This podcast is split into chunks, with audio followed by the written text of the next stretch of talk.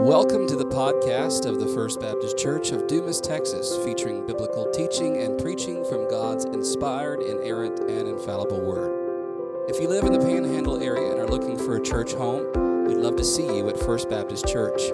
We meet every Lord's Day for Sunday school at 9 a.m. and morning worship at 10:30 a.m. We also have midweek discipleship opportunities for all ages on Wednesdays. For more information, visit us at fbcdumastx.com. That's fbcdumastx.com. You can also find us on Facebook and Instagram. Now open your Bible as we explore God's Word together. All right, it is 6 o'clock, so we're going to get started. Happy to have our kids joining us tonight for a little while. Lizzie, how long do you want me to go with the kids here? Like, when do y'all need to leave? 10 to 15 minutes. All right. Because the kids turned in a lot of good questions. And so between the kids' questions and questions I received from everyone else, we have about six, 16 really good questions. So I'm going to try to get through the kids' questions first so they can go. And I hope I can answer them all uh, adequately. And these are questions, uh, good questions from our kids that we've had even from adults. So uh, we'll, we'll get to some of this stuff. Number one, uh, from the kids, will our pets be in heaven? Will our pets be in heaven? Now, you'd be surprised that we had the same question from some of our adults in our heaven study series uh, we just got through with a, few weeks ago. And the answer to will our pets be in heaven has to be we don't know. Okay, the, the Bible is clear that in what we call the future heaven, okay, y'all are way over there. Um, to step over here. The, the Bible talks about the heaven we go to when we die, if you believe in Jesus. That is what we call the present heaven. Okay, that is where our souls go to be with Jesus, and there's peace and happiness, and we're with Jesus, and it's wonderful. But there's something more coming, the Bible says later, when Jesus returns. Our bodies are resurrected, and our souls and bodies are reunited in what's called the new heaven and the new earth, the new creation. And the Bible's pretty clear that in the new creation, there will be animals. All throughout the prophecies in the Old Testament and even in the New Testament, we see that the new earth will be very much like this one, except way, way, way, way better, and without sin and without the devil. And the Bible says there will be animals there. So, if the question is, well, our pets, so let's say somebody, I hope nobody has a pet named Fluffy. Let's say you have a pet named, Jessica did. Let's say you have a pet, and, and he's dead. Let's say you have a pet named Fluffy, and uh, Fluffy dies. Okay, hamster, dog, cat, whatever. Uh, we do not believe that that animal has a soul that goes to be with Jesus. Okay, but we don't know that in the resurrection, Jesus won't raise Fluffy from the dead along with everybody else. Okay? We don't know that. We know there will be cats and dogs and horses and snakes and everything else in the new heaven, the new earth. But we don't know if it will be Fluffy. Okay? Does that make sense? There will be cats, there will be dogs, I think. Don't know if it will be your pet, but there will be animals there. It might be your pet. God might just do that. Okay? We don't know. Uh, number two, I love this question. Why are there scorpions? yeah. Well, God created everything in, in, in, Genesis chapter, chapters 1 and 2. We see the account of creation. And God creates everything, including every living thing, every animal, from the birds in the air to the fish of the sea, to the Bible says everything that creeps and crawls on the ground. Now, this is before Adam and Eve sinned, when he created everything, even bugs and things like scorpions, spiders, and whatever. But before the fall, before the fall, before man, uh, Adam and Eve sinned, there's no pain, there's no sickness, there's no death. And so, whatever a scorpion was before the fall, it did not need to defend itself by stinging. Okay? So, we believe that that is something that God caused after the fall, that scorpions developed maybe this defense mechanism of stinging to cause pain to keep things away from eating it. All right? So God created scorpions, He created them good. There was no pain, no suffering, no anything before sin. But when Adam and Eve sinned, things turned against each other, and creation got affected by the fall as well. So I don't know if any of you in school have heard someone talk about evolution, but we do not believe, as Christians from the Bible, we do not believe that things can evolve from one species to the next. So, the, the, the big thing about evolution is that humans came from the same species as monkeys or apes. Okay, Christianity rejects that. We say no. God created humans, humans. Okay, the same way He created bugs, bugs, and cows, cows, and so on. But that isn't to say that within that species, like humans or scorpions or bees or whatever, there aren't small little changes that happen within that family. Does that make sense? So, scorpions after the fall could very well have developed this defense mechanism of stinging to cause pain, to protect itself, or to catch prey for itself so it can eat. Right? So, I don't know why God made scorpions, just because He wanted to. I guess He thought they looked cool, so He made them and said, It is good. Um, hope that answers your question. Number three, where did God come from? How many adults have that question? Where did God come from? Well, here's a fun answer for you God came from nowhere because God never had a starting point.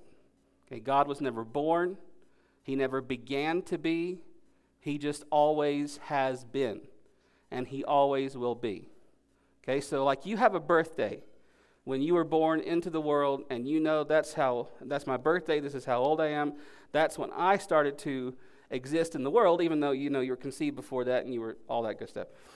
God did not go through any of that. And so god never came from anywhere. The bible says that god's name is i am.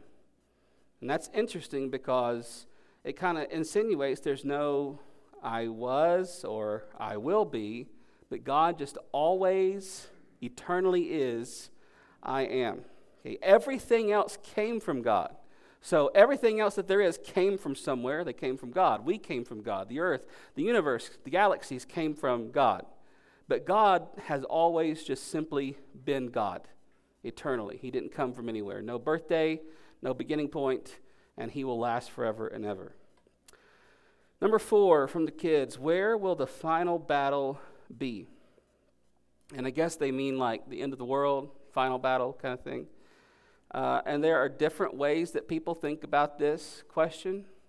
Many Christians believe that the final battle, like between the forces of evil and the forces of Jesus, people will believe that that will occur in a literal valley over in Israel. Okay, so across the world, where Jerusalem is, where Israel is, there's a valley called Megiddo, and they believe that the final battle will occur there, and that war or that battle between Satan and Jesus will be called Armageddon, okay, in that valley of Megiddo. And Jesus will win, wipe out Satan and all the forces of evil, and we'll all live forever and ever with Christ if you know him.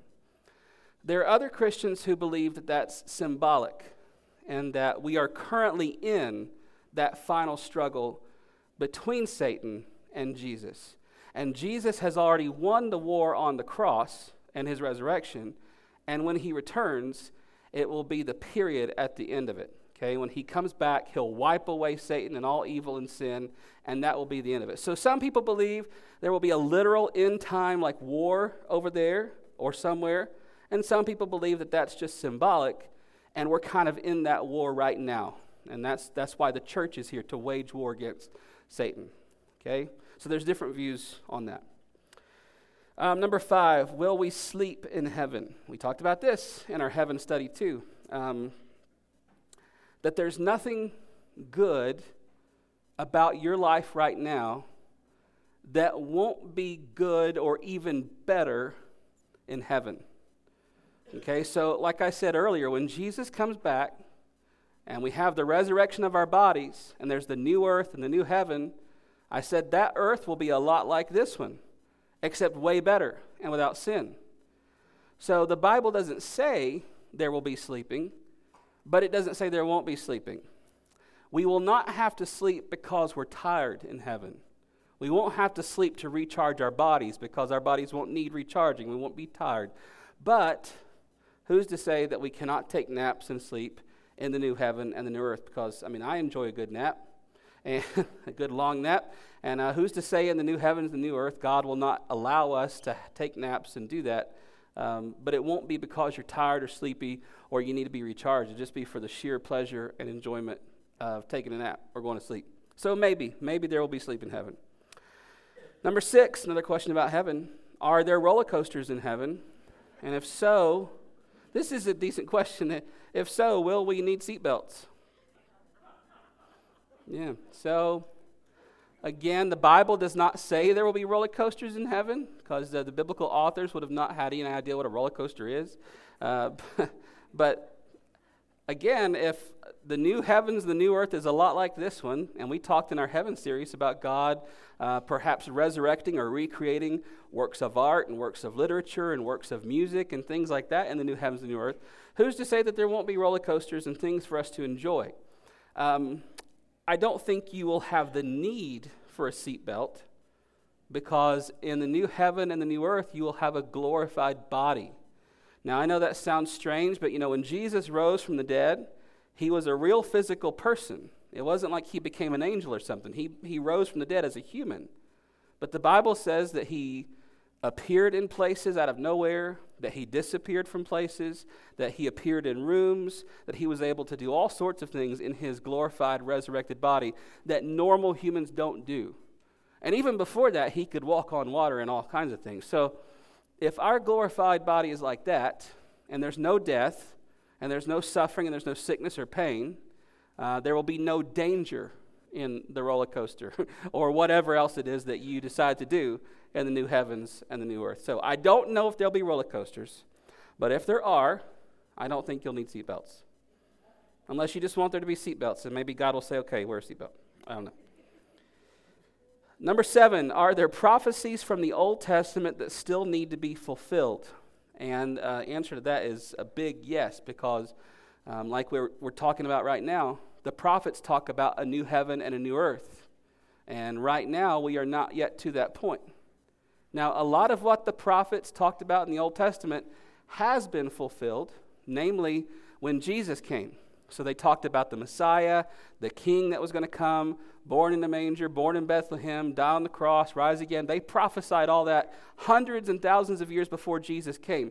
And Jesus came and fulfilled all that. Okay? But there's a lot of stuff that we're still waiting on. We're waiting on his second coming. We're waiting on the new heaven, the new earth. We're waiting on him to come again. So there's a lot of stuff that will yet be fulfilled, but it will all be fulfilled by and through Jesus. Okay? Um, number eight, will we be able to see God in heaven? Well, we know that we will be able to see Jesus, and we will see Jesus face to face, and he is God in human flesh. So we'll see him with our own eyes. But in some way, we will be able to see the glory of God like nobody ever has before.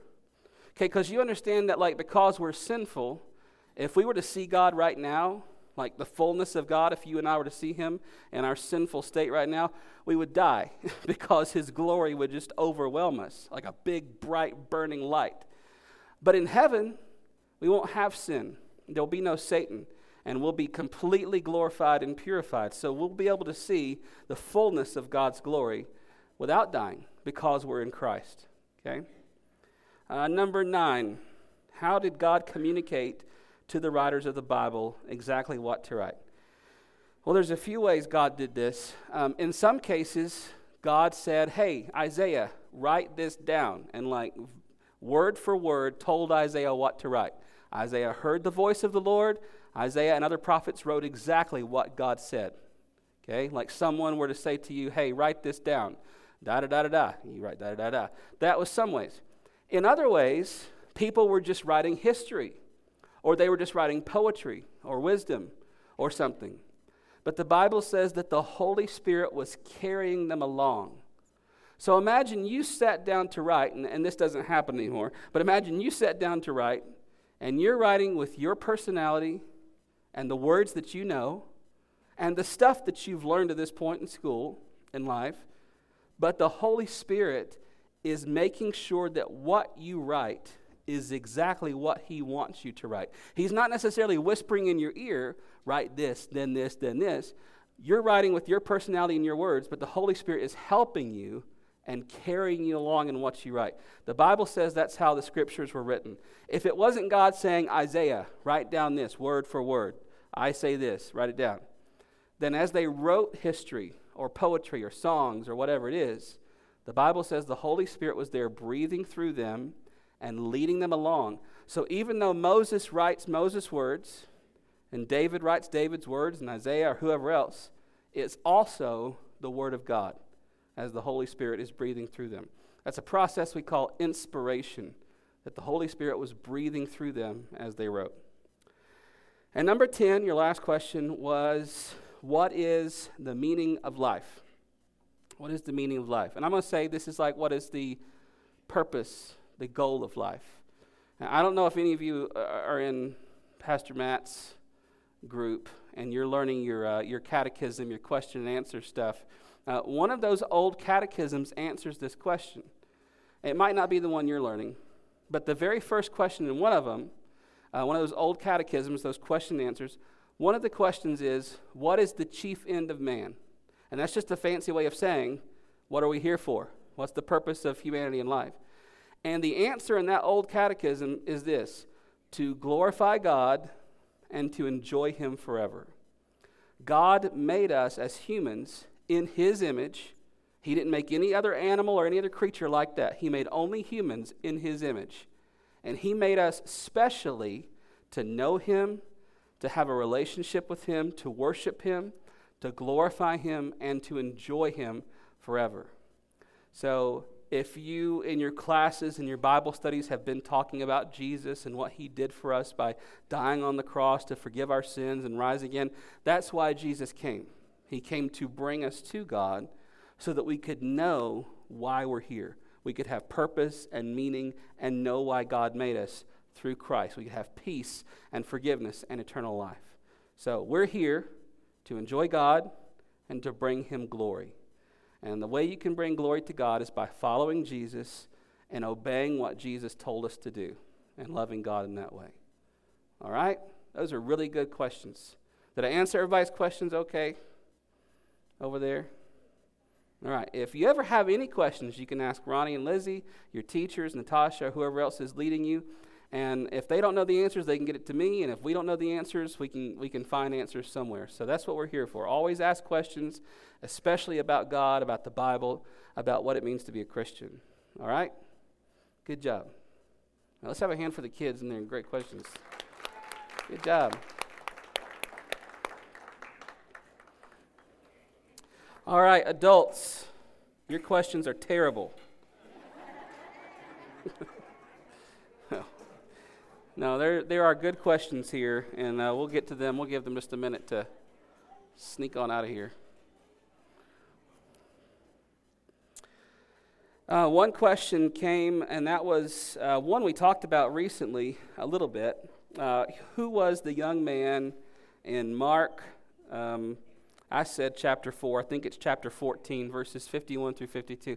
And if you remember, we talked about Jesus in the garden and his arrest and his Jewish trial. Uh, Mark, and only in Mark's gospel do we have the account of, and it's really just those three sort of verses there, of this man who shows up in nothing but a, a linen cloth, and uh, they take it from him, and he runs away naked off into the woods. It's the Mark only in Mark's gospel do we have that account. Now we have the account of the disciples fleeing and uh, Peter trying to cut off Malchus' ear and all that stuff. But then Mark includes just this little uh, three or four verse snippet about this young man who shows up and, uh, is, and is unclothed and runs away naked. And this is one of those things that a lot of um, preachers and teachers and, and theologians sometimes have made a big deal of.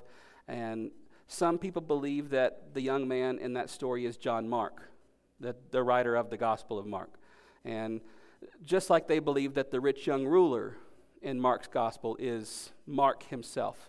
And that he goes away sad because Jesus says, you know, give away what you have. Uh, and he doesn't want to. But then later he repents and comes back and believes in Christ. And he's there in the garden and he runs away naked. And you know the stories in Acts where he shows up with Paul. He abandons Paul, but then he's back in, with Paul at the end of one of Paul's letters. It may very well be John Mark, and, and you know the gospel writers do have a way of writing themselves into the story, uh, especially John in a way without naming themselves. Like, this was me, you know, but we know that's John, the beloved disciple, or whoever. So some people believe that that young man was, was Mark, John Mark. Um, there are some views that it's Joseph of Arimathea, and I don't, I really don't get this connection, but because of the presence of the linen cloth, that that linen cloth is is what he intends to bury Jesus with, and then he shows up and buries Jesus. Uh, it's a little bit of a stretch for me. Um, it is interesting that Mark includes that little episode, and no other gospel writers do. So there might be something to the John Mark thing and his identity being Mark, the gospel writer. There might be something to that. Uh, but we got to be careful with stuff like that um, because we can easily easily get into speculation. And speculation is fun, you know, if we're just sitting around with our friends or, you know, Pastor Matt and Zane and I are sitting around in the office just talking about what something could be in Scripture. But that's different than me getting into the pulpit or coming into a setting like this and saying, This is what this is, and this is why that's so interesting and important. Um, we can talk and have opinions and speculate and have all kinds of fun theories and ideas, uh, but we have to be able to draw the line between things that the Bible says that are clear and that are revealed clearly and things that aren't. And so we do have this weird episode with the young man running away naked, but Mark doesn't give us any more details. And it's good for us to see that, maybe have some fun thinking about it and thinking through it, but not try to read something into there that's not there. All right? Um, another good question Can you separate all the Marys?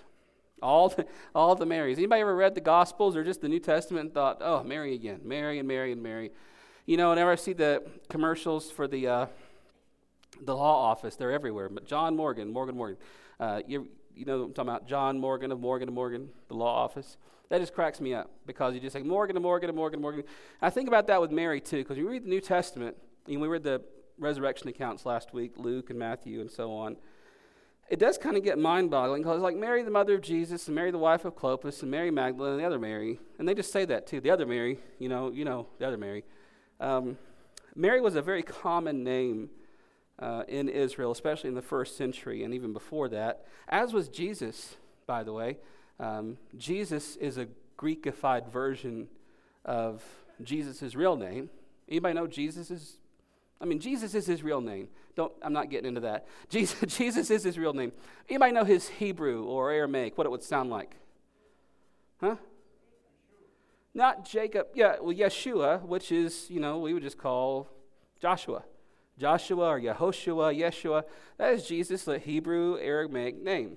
Uh, you Greekify that into Jesus, and that's where we get Jesus. It's just fine. You know, I don't think it's one of those things where you say you got to call him Yeshua.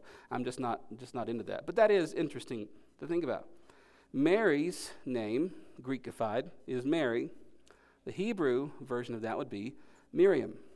Uh, Miriam being Moses' sister, uh, honored and revered figure in Jewish history. And so a lot of young girls were named Mary. And in the New Testament, we have at least six. And some are going to disagree and say, no, it's just five. Um, but I'm going to give you what most think are the six.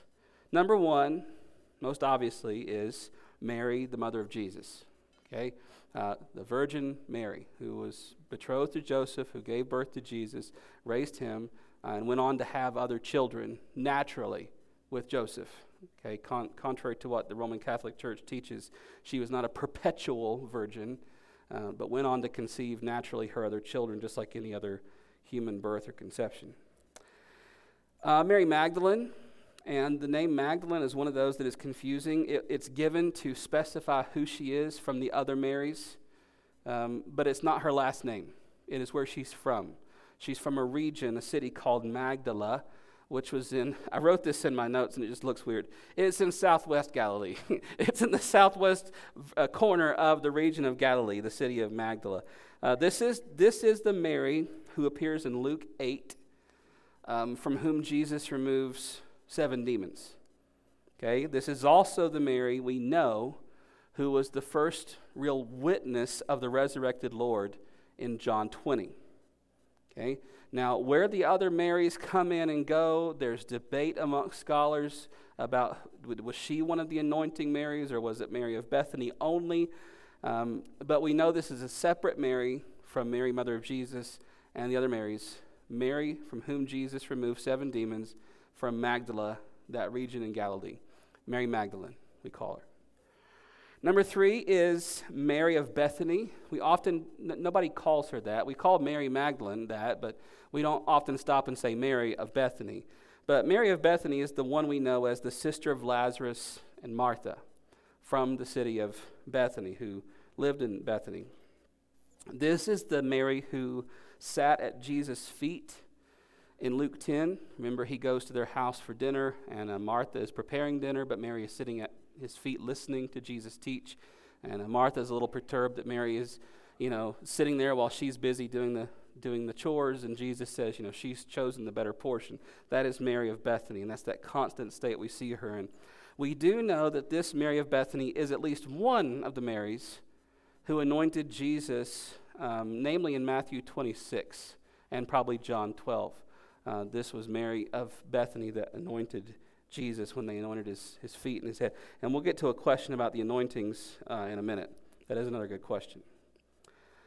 Another Mary is Mary, the mother of James and Joseph, uh, not, not the James and Joseph that you know, um, but another James, another Joseph, also common names. And she was the wife of Clopas. Okay, so we see her, this other Mary, mother of James and Joseph, wife of Clopas, as a witness to the crucifixion. And she's also present there in Matthew 28, and she's named in Matthew 28 as one of the witnesses of the empty tomb. Okay, we, we read that account last week in the resurrection as well. So are you following so far? Got Mary, the mother of Jesus, Mary Magdalene, Mary of Bethany, Mary, let's just simplify and say the wife of Clopas. There are other Marys that show up in the remaining parts of the New Testament that aren't in the Gospels. Uh, number one, another, another one is um, Mary, the mother of John Mark. And John Mark, the author of the Gospel of Mark, who is with Paul, at least for some of his missionary journeys in the book of Acts. It says in Acts 12, this is the Mary who opened her home for believers to pray in.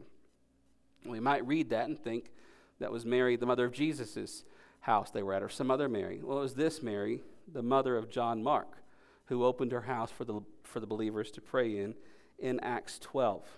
Now, here's where people disagree. There's a final Mary mentioned as a member of the church in Rome, and Paul mentions her by name in Romans 16. And there's disagreement on whether this is a separate Mary or whether this is that Mary from Acts 12, uh, or whether this is in, in, one of the other Marys that, that Paul happens to mention. And it is a little confusing because, as we said last week, when these authors decide they're going to name someone, um, it insinuates that the people that are reading the letter know who they are. Uh, they might know who the, oh, Mary Magdalene, or Mary of Bethany, or Mary the wife of Clopas, or, or the Mary that opened her house to us in, in, in Acts. Um, uh, many scholars, though, believe because she's at, at the Roman church, she is a native of Rome and, and was never in Jerusalem where the disciples were in Acts 12. So they think this is a, a separate Mary. So if you're counting, that's at least six different Marys that are mentioned by name in the New Testament. And that, that's the exhaustive list of the Marys of the New Testament Mary, the mother of Jesus, Mary Magdalene, Mary of Bethany, Mary, mother of James Joseph, wife of Clopas, Mary, the mother of John Mark, and Mary, this member of the church in Rome. That brings up this other question uh, someone sent in. In Matthew 26, uh, Jesus is anointed at Simon the leper's house. In John 12, Jesus is anointed at Lazarus' home. Was he anointed twice?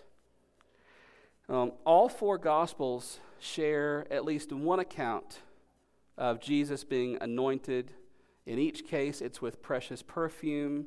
I think in every case, at least uh, four of the primary ones. Um, whoever is doing the anointing, called some are anonymous, wipes uh, the Jesus' feet with her hair, and then also anoints his head, and some say just his feet. And this is one of those instances where we have accounts in the different Gospels that people have looked at and said, well, there's a contradiction.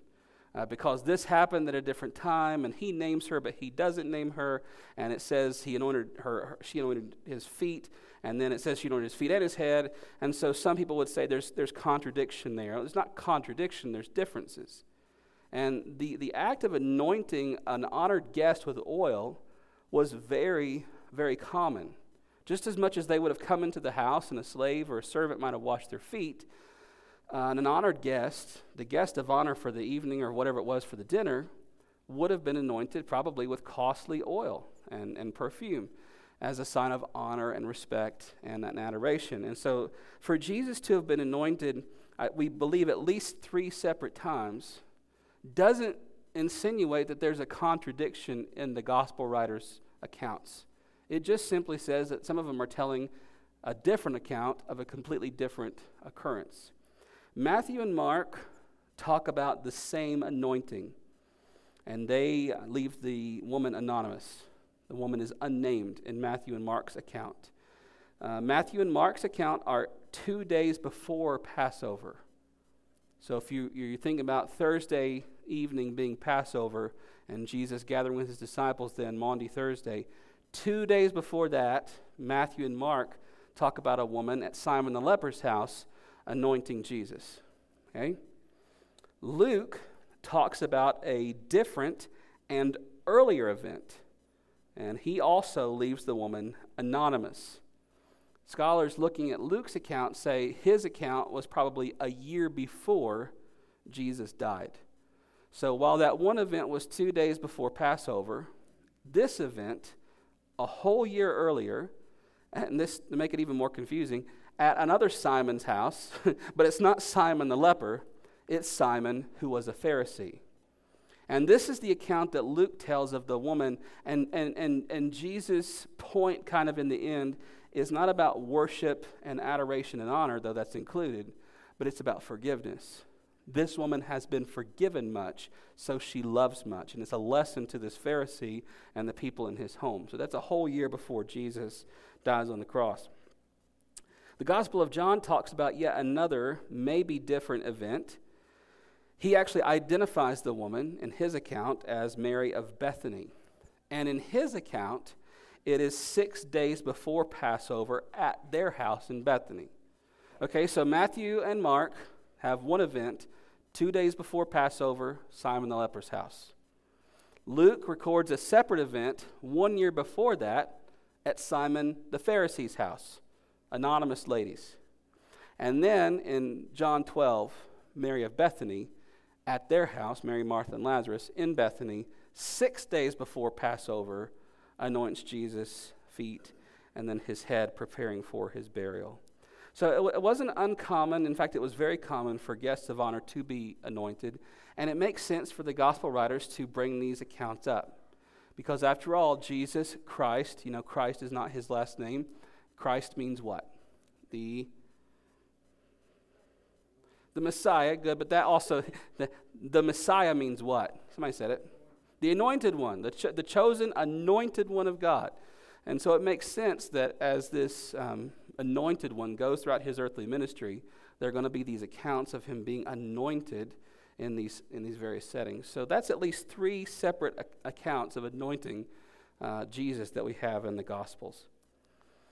Another question um, in Ezekiel, God speaks to Ezekiel and calls him quote, Son of Man.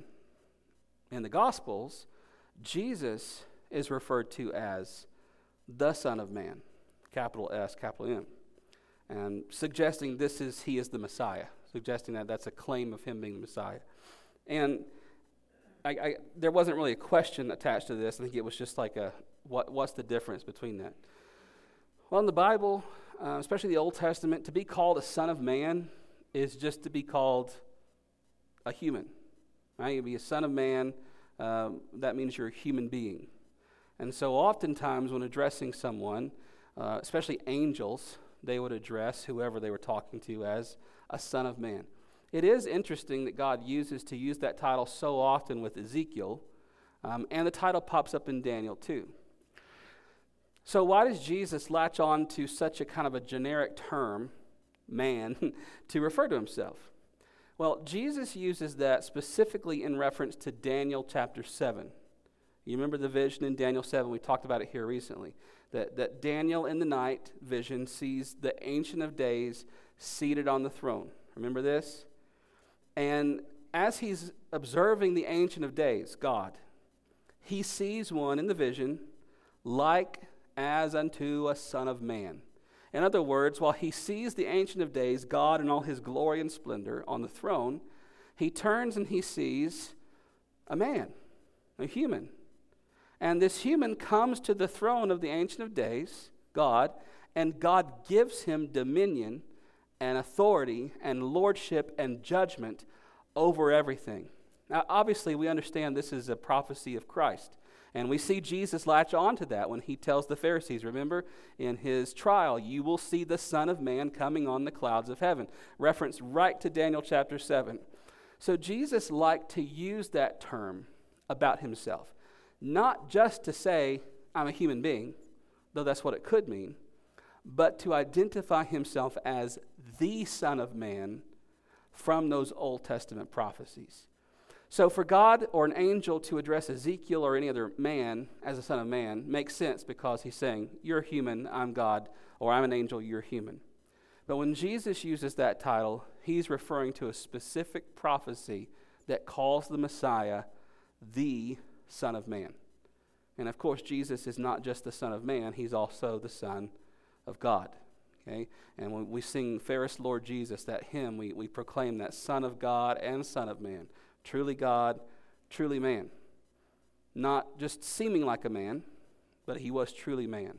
So, in that sense, Jesus was a Son of Man, just as you and I are. But in his Messiah identity, he was the Son of Man of the Old Testament prophecies.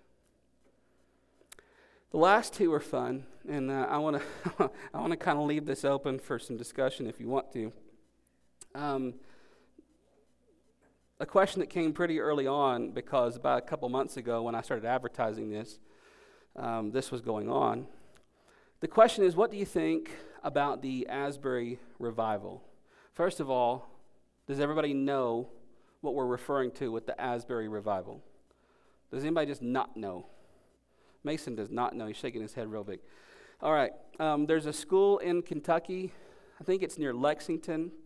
Uh, it's a traditionally holiness, Wesleyan, Methodist, conservative, not liberal Methodist school. Uh, seminary, college, Asbury University, Asbury Seminary. And they have a big chapel there.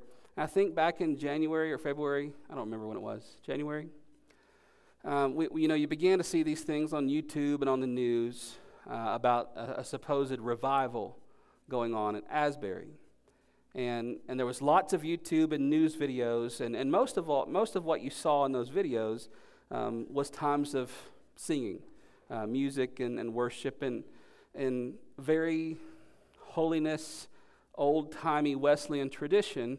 They're a little bit more exuberant in their praise and worship than Baptists tend to be, okay? And so there's a lot of hand raising uh, and, and jumping and shouting and singing very passionately, which, you know, we could learn from, by the way. Um, but, but, but the, the, you see this, and so that wasn't necessarily the case. You know, I think maybe here, if people, you know, just randomly started raising their hands and jumping and shouting, we would think something weird was going on. But th- they, they did that. It wasn't just for one service it kind of just kept on going and going and going. And then it began to attract a crowd and a bigger crowd. And, and soon they were, you know, people were traveling from all over to, uh, to Asbury Chapel because this chapel service that started, I think, one Tuesday morning had just not stopped. And so they were going all day, all night, all day, and they were just kind of rotating singers and rotating preachers and rotating people leading prayer and reading scripture.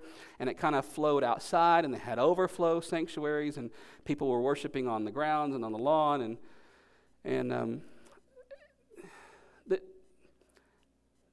Im- immediate response that I had was generally positive that this is, um, from what I was seeing at least, and, and I follow people that, that teach and are professors at the seminary I went to in Louisville, Kentucky. Very conservative, evangelical, um, in the more reformed tradition. They're, they're not going to be into charismatic kind of stuff. And some of them had gone to the revival sort of just to see what was going on and kind of discern and sense it. And they were giving positive reports uh, that things were in order, it was passionate and loud, but it was not, um, you know, crazy. Uh, there wasn't uh, an abuse of any spiritual gifts or any kind of crazy stuff going on. You know, from what they heard, the doctrine was sound, the prayers were sound, there was scripture reading, there was teaching and preaching, there was evangelism, people were being saved. And, and to that end, I was, I was very hopeful and, and happy and, and positive about it. I think if there's anything negative I would say about it, and I'm not writing any of it off as fake or not real, but here's what we tend to do, specifically evangelical Christians. We, we tend to do this. That if there's something happening over there, you know, Asbury, let's say they were having a real awakening and the, the Holy Spirit was, was, was, was raining down and people were being changed and reinvigorated in their spiritual life, we tend to start thinking like superstitionists. And, and, and in a way, sort of in a Roman Catholic mindset, that this thing is happening at that location, and so that location is where the fire is.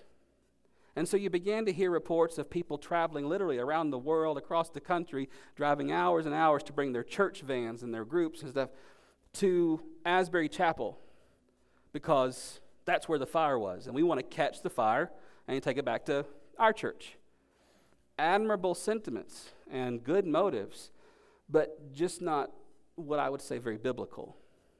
And you know, the, in the Reformation times, um, Martin Luther and the reformers dealt with this kind of stuff a lot because they were dealing with people who came out of Roman Catholicism, right? They were, they were dealing with, the, in their Protestant Reformed churches, people who had grown up in the Roman Catholic system.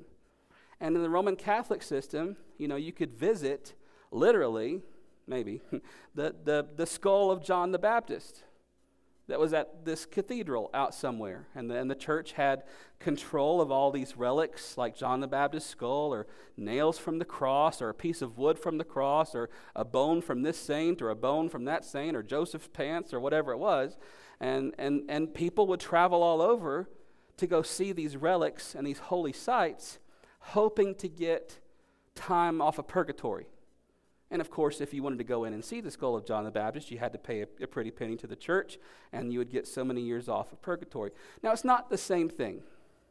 And nobody at Asbury was claiming that. But Christians sometimes start to think like that. Uh, I'm sure that you've all heard of famous so called revivals throughout the years, whether it's the, the Toronto revival or the Brownsville revival or the Kansas City revival. Those are all very problematic, by the way. Very, very kind of not orthodox charismatic stuff. This one is not that. But in all those cases, you had people going from all over to try and go get something. You understand what I'm saying? And take it back to their church. I got to go have this experience and take it back and hope my church gets this experience.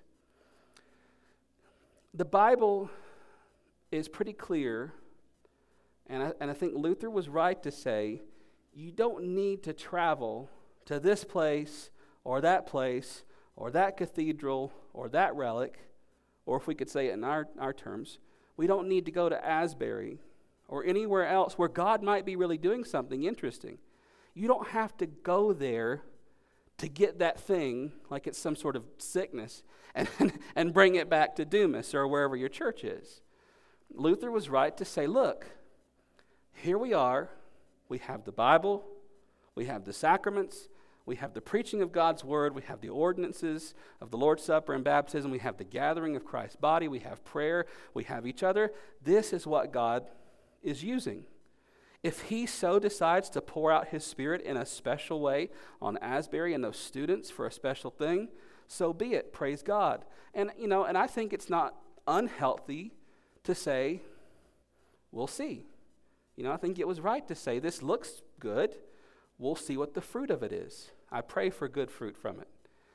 But I don't need to pack up Pastor Matt and Pastor Zane and fly to Lexington, Kentucky to go experience something and hope to bring it back here that we don't already have. We have the preaching of the word, the ordinances, we have the kingdom of God, the prayers, the saints. We have what we need. And so uh, it's always, remember, I like my ditches. You could go off the ditch in one side and say, false revival. And, and God doesn't do that, and, and all you see is emotionalism and stuff, and there might be some of that emotionalism wrapped up in there. And on the other hand, though, you would say, man, this is all God and it's all great, and we've got to go get it.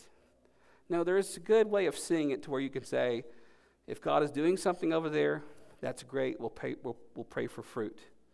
But God is also working here. And it might not be as sensational or uh, charismatic oriented, but God is working through His Word. God is working through His people, and He's promised to do that. We don't, we don't need the sensational stuff um, to see that God is working. All right? Does that make sense? Does that, that kind of clarify the, the Asbury thing? So I'm not a skeptic. I don't tend to be. I don't tend to be. that might be false. I don't tend to be cynical about things. Um, I think I, I think I try to look at things objectively and, and try to understand stuff. So that's kind of my take on that. Thanks for listening. For more information about what it means to follow Jesus as Lord, you can email us at fbcdumas at hotmail.com. It's fbcdumas at hotmail.com. Also reach us by phone at 806 935 5604. We'll see you next time.